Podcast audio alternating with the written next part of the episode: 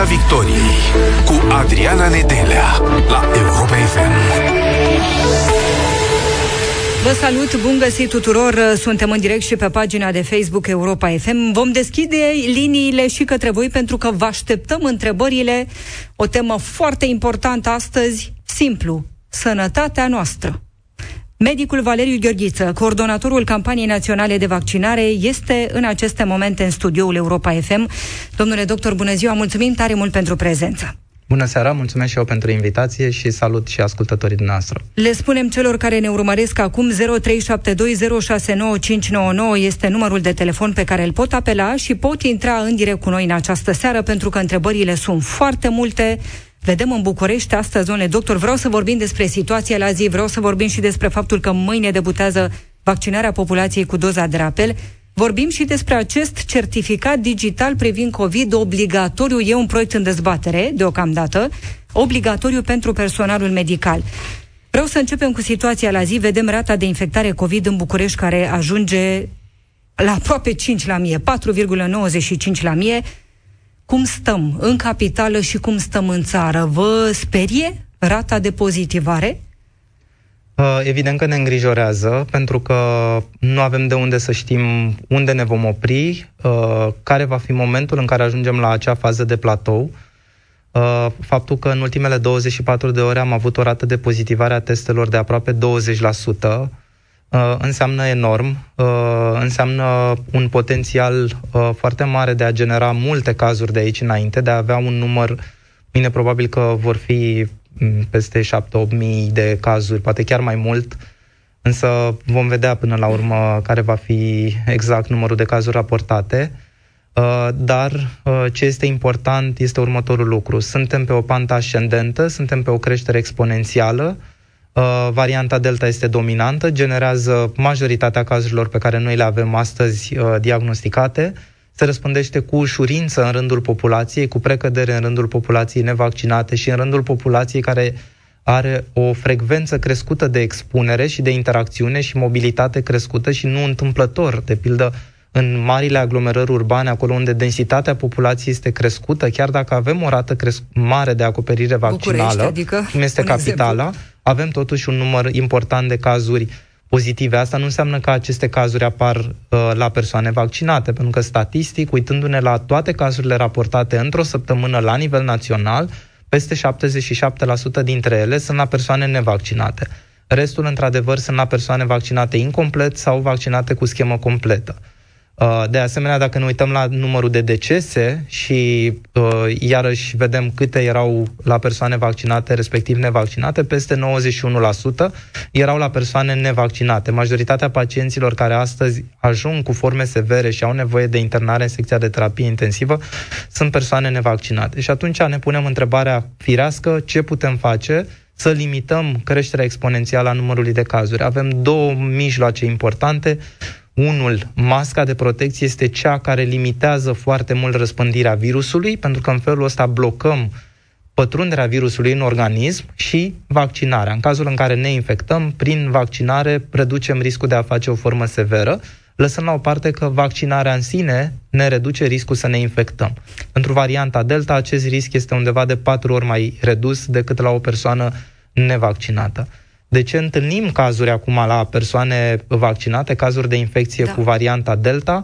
Uh, tocmai pentru că se multiplică mult mai ușor, uh, determină cantități de virus de o mie de ori mai mari uh, în organismul unei persoane infectate și reușește să uh, evadeze, să păcălească uh, parțial răspunsul imun, chit că vorbim de răspunsul imun după boală sau răspunsul imun după, după vaccinare. Și atunci, evident, avem aceste cazuri de infecții și la persoanele vaccinate, însă uh, riscul de infectare, așa cum am spus, este mai mic și riscul de transmitere este mai mic în cazul în care vorbim de o persoană care este testată pozitiv fiind uh, vaccinată. Pentru că există această fereastră de contagiozitate care e mai scurtă la persoanele vaccinate comparativ cu cei nevaccinați, având în vedere că vaccinat fiind, uh, odată cu infecția, nivelul anticorpilor anti-spike, cei neutralizanți, cei protectori, cresc foarte repede în prima săptămână de evoluție a bolii și limitează mai departe multiplicarea virusului și, practic, debarasarea se face mult mai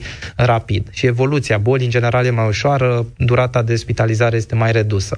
Și totuși sunt voci care poate vă ascultă acum, domnule doctor, și spun așa de ce aș mai avea încredere, domne, dacă, iată, asistăm din nou la explozie de cazuri? De ce să mă vaccinez dacă și vaccinatul face boala și poate să ajungă la spital? Noi tot timpul vorbim de riscuri. Uh, uh, noi nu putem vorbi în uh, valori absolute de 100%, evident, vorbim de uh, un risc mai mare sau un risc mai mic de a face uh, infecția cu uh, această variantă Delta. Este clar că cel mai mare risc de a se infecta o au persoanele, îl au persoanele nevaccinate și, evident, persoanele care, în general, neglijează respectarea măsurilor de prevenire a răspândirii bolii.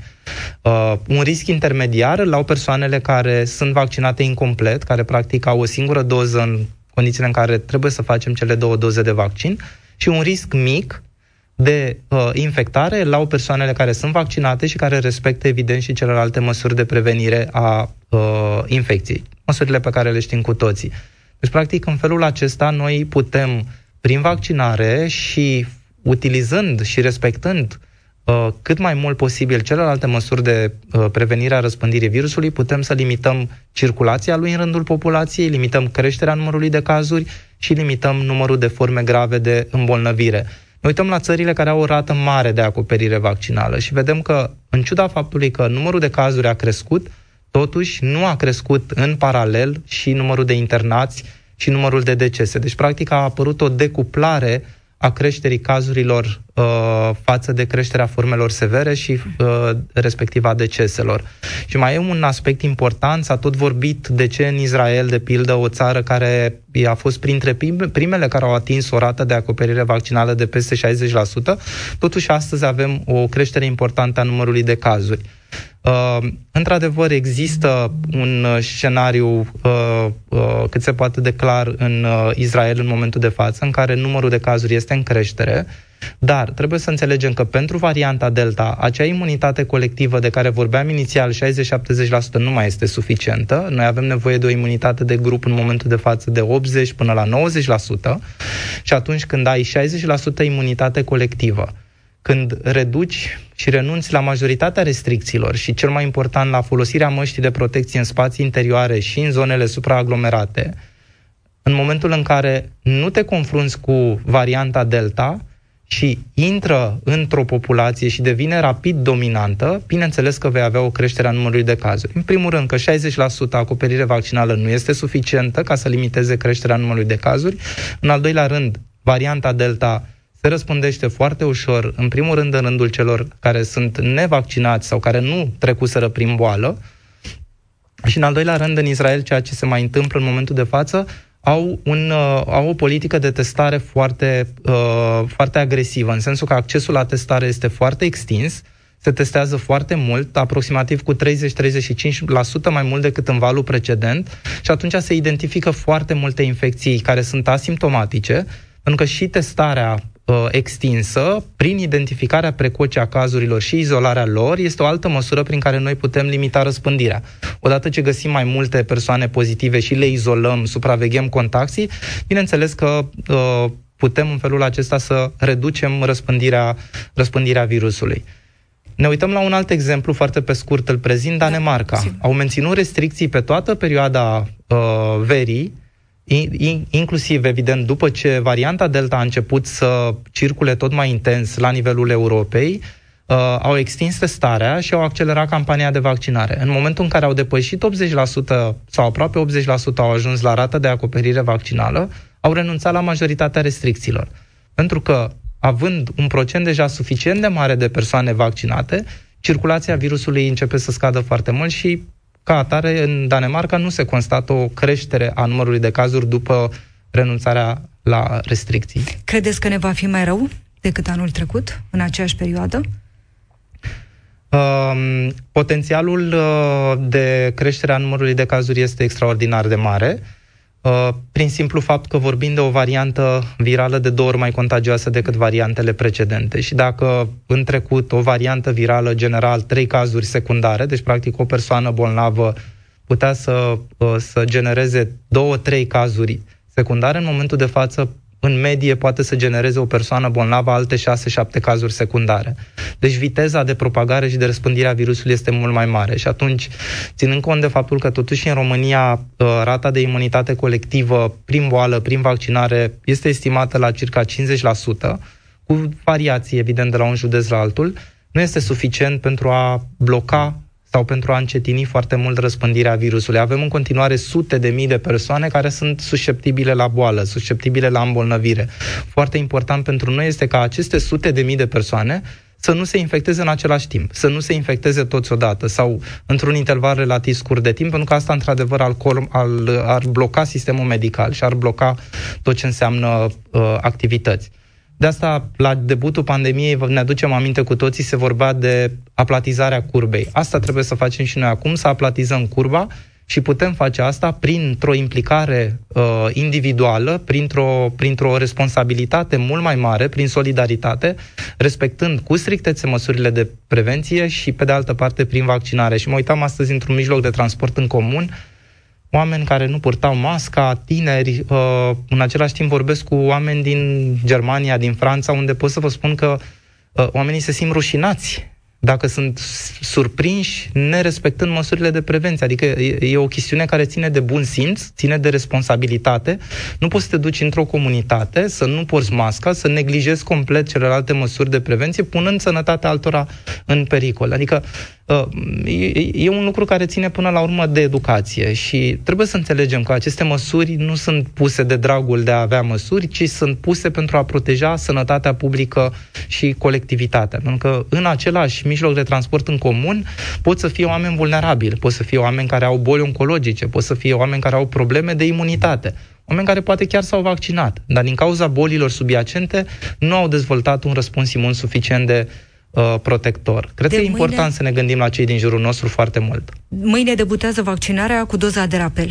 Cine, domnule doctor, se poate vaccina de mâine și cum se desfășoară totul? E nevoie sau nu de programare în platformă? Pot să merg sau nu la medicul de familie? Mâine la 8, dacă mă duc la un centru, pot să mă vaccinez?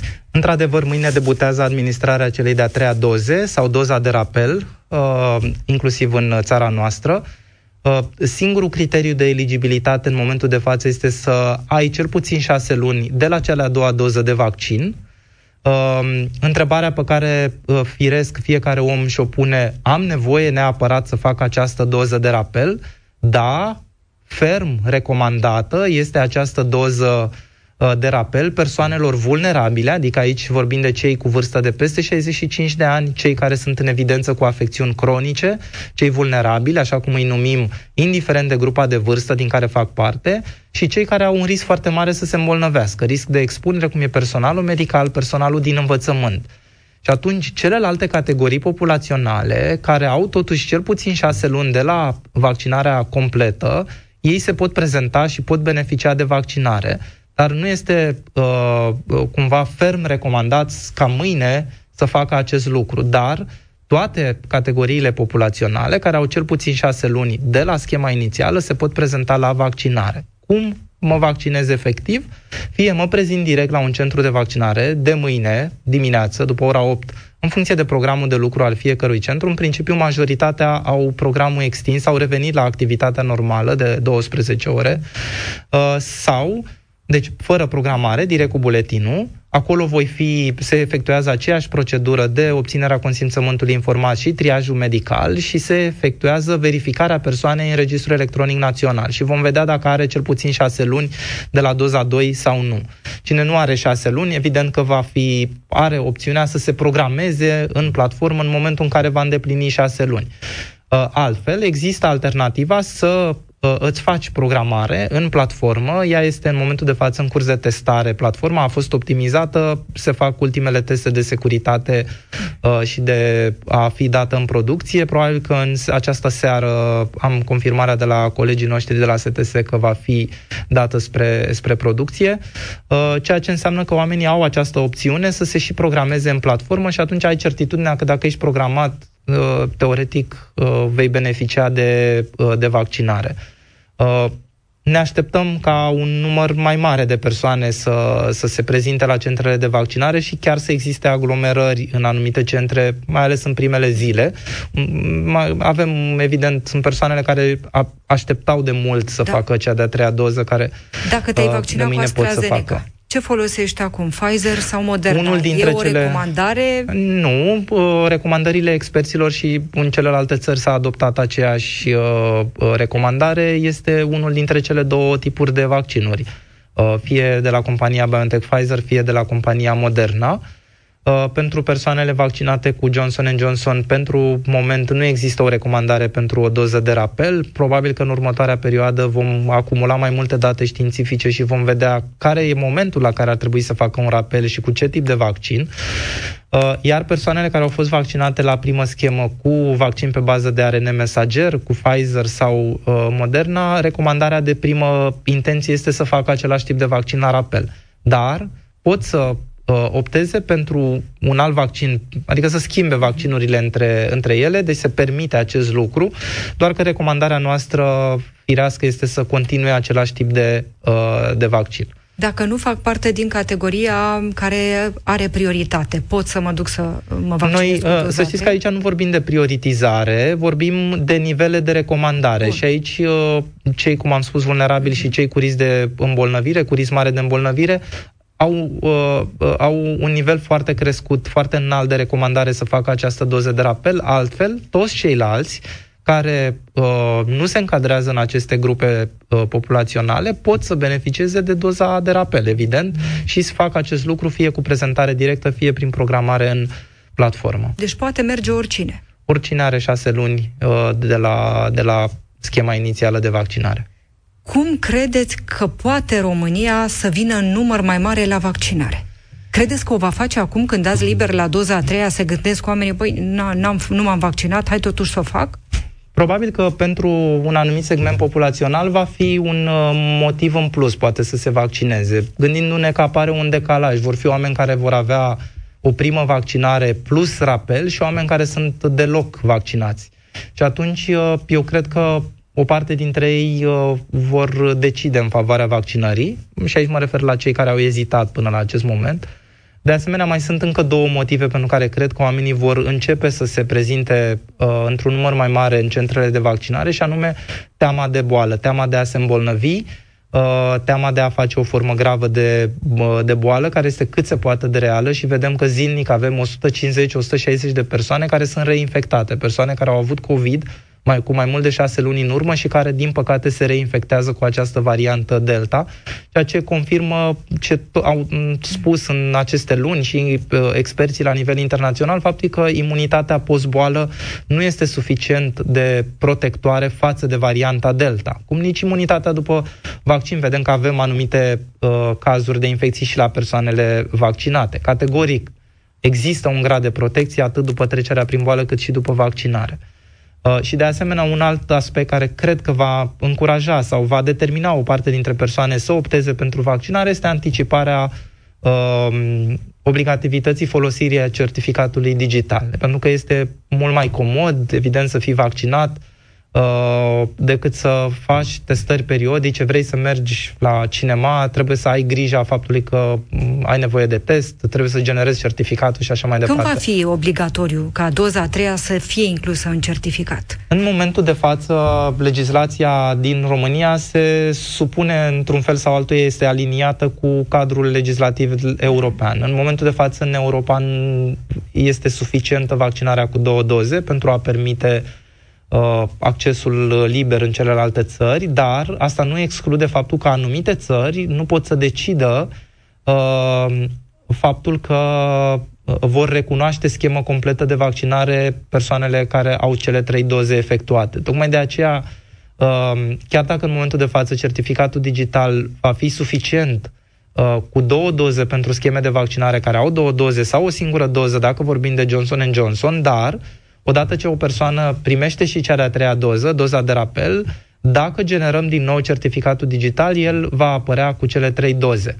Dar, repet, persoanele care au două doze au uh, au o recunoaștere, au o validare a certificatului digital fără absolut nicio problemă. Nu se consideră la acest moment o schemă incompletă. Avem reacții adverse noi sau diferite la doza a treia? Cea mai mare experiență este obținută în Israel, unde sunt uh, circa 3 milioane de doze administrate, unde uh, cam 50% din populația eligibilă, adică populația vaccinată inițial, a primit deja și doza a treia, cei peste 60 de ani, într-o proporție de peste 85%, au primit doza a 3. Profilul de siguranță arată uh, că nu se modifică cu nimic față de doza 1 sau față de doza 2, în valoare absolută și uh, raportat la numărul de doze efectuate, uh, m-am uitat pe datele de siguranță, numărul de reacții adverse raportate a fost semnificativ mai mic decât la doza 2, dar aici, evident, și autorii din Israel bănuiesc același lucru, o subraportare, faptul că populația este deja uh, cumva învățată cu acele efecte adverse, acele reacții adverse comune la locul de administrare, durerea locală sau febra și nu, nu, nu mai sunt raportate. Altfel, reacțiile adverse uh, serioase nu sunt uh, la o frecvență mai mare decât Uh, cele pe care noi deja le, le cunoaștem. Va deveni vaccinarea obligatorie, domnule doctor, și vă întreb acest lucru pentru că vreau să vorbim despre certificat digital privind COVID obligatoriu pentru personalul medical. E un proiect în dezbatere și care presupune așa, potrivit documentului, personalul medical de la stat sau de la privat e obligat să prezinte acest certificat, care trebuie să ateste așa, fie vaccinare, fie perioada ulterioară confirmării infectării, fie un rezultat negativ al unui test real-time PCR sau al unui test antigen rapid pe care, atenție, omul îl va plăti din buzunar. Asta înțeleg.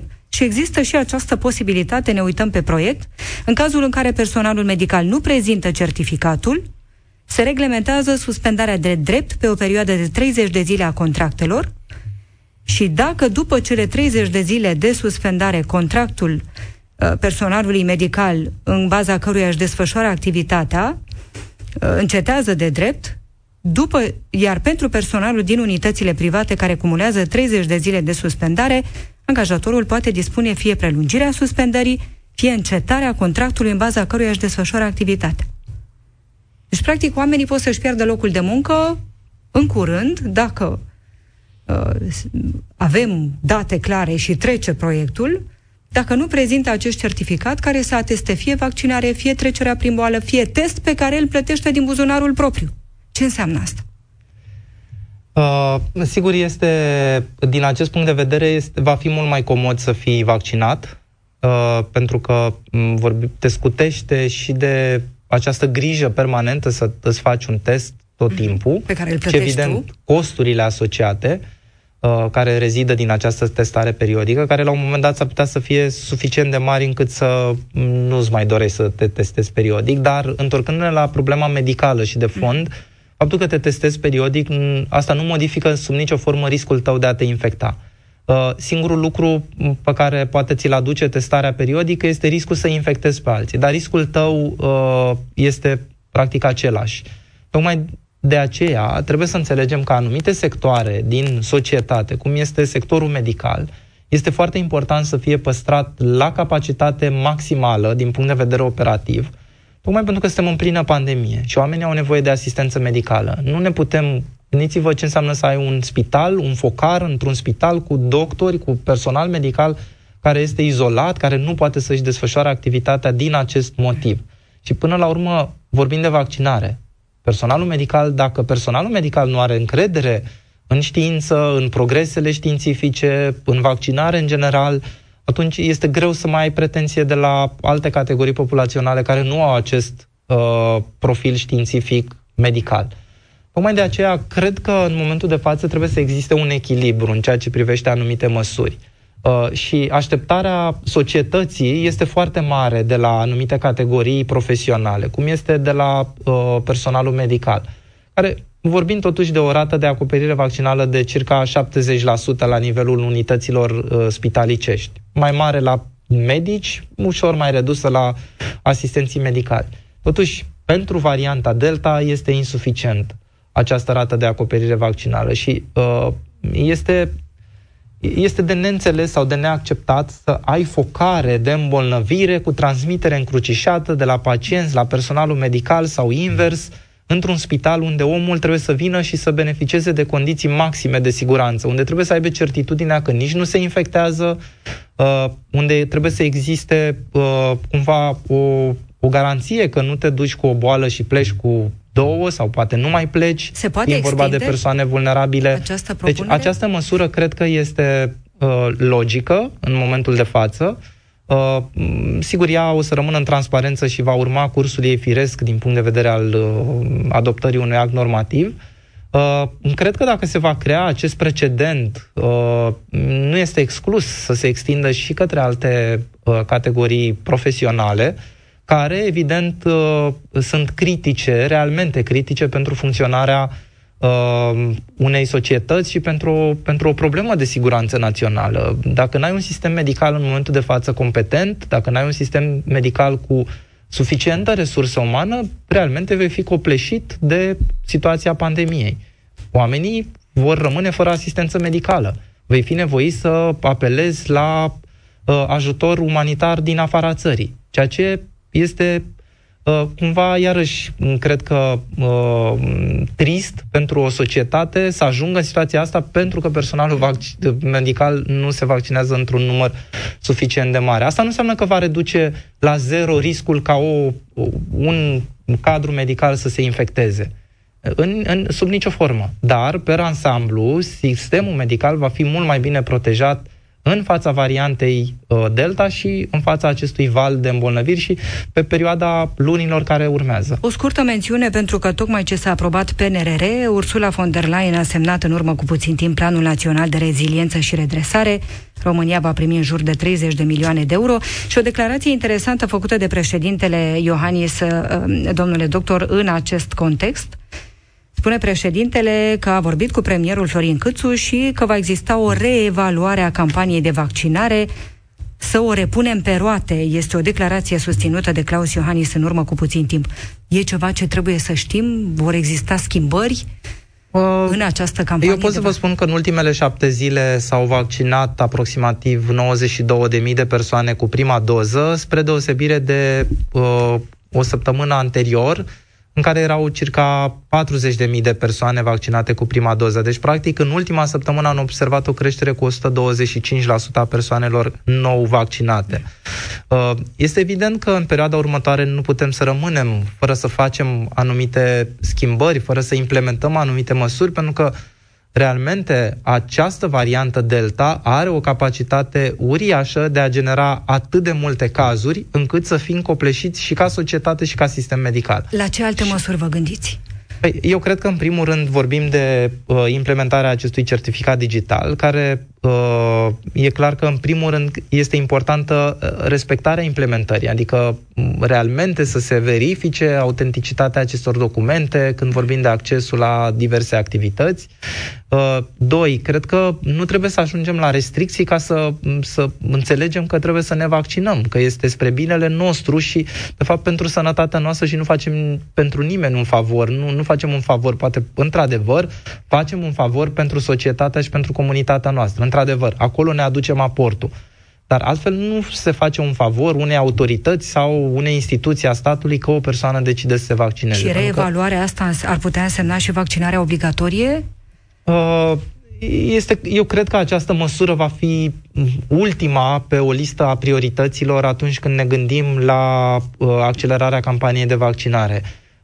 De fapt, realitatea este cu cât vom avea un număr mai mare de persoane vaccinate, cu atât uh, numărul celor care vor ajunge în spital cu forme grave va fi mai mic. Și este un lucru care este vizibil în toate țările care au o rată mare de acoperire vaccinală, toate țările din vestul Europei, chiar dacă au un număr mult mai mare de cazuri zilnice decât are România, numărul de pacienți în terapie intensivă este de câteva, vorbim de zeci de cazuri și înregistrează câteva decese în fiecare zi. Deci, practic, este un beneficiu uriaș al vaccinării într-un număr mare, în special în la categoriile vulnerabile, la cei vârstnici și cei care se cunosc cu afecțiuni cronice. Reevaluarea, repunerea pe roate v-ar putea viza și pentru dumneavoastră? Să existe niște schimbări, să primiți din... atribuții noi sau să vi se mai ia din atribuții? Uh, din punctul meu de vedere, orice schimbare care uh, până la urmă va produce rezultate mai bune într-o perioadă mai scurtă de timp sunt uh, binevenite. Nu Uh, nu pot să mă pronunț uh, asupra măsurilor care sunt avute în vedere, pentru că realmente nu le știu. Uh, nu am asistat la aceste discuții, dar din partea mea există tot sprijinul pentru a implementa măsurile care realmente duc la protejarea sănătății publice. Vorbim despre vaccinare, mai ales că mâine debutează vaccinarea populației cu doza de rapel. 0372069599 este numărul de telefon pe care îl puteți apela pentru a intra în direct cu noi. Ne așteaptă deja ascultătorii Europa FM. Luăm doar câteva momente de pauză chiar în aceste momente și ne întoarcem imediat. Rămâneți alături de noi. Piața Victoriei cu Adriana Nedelea la Europa FM.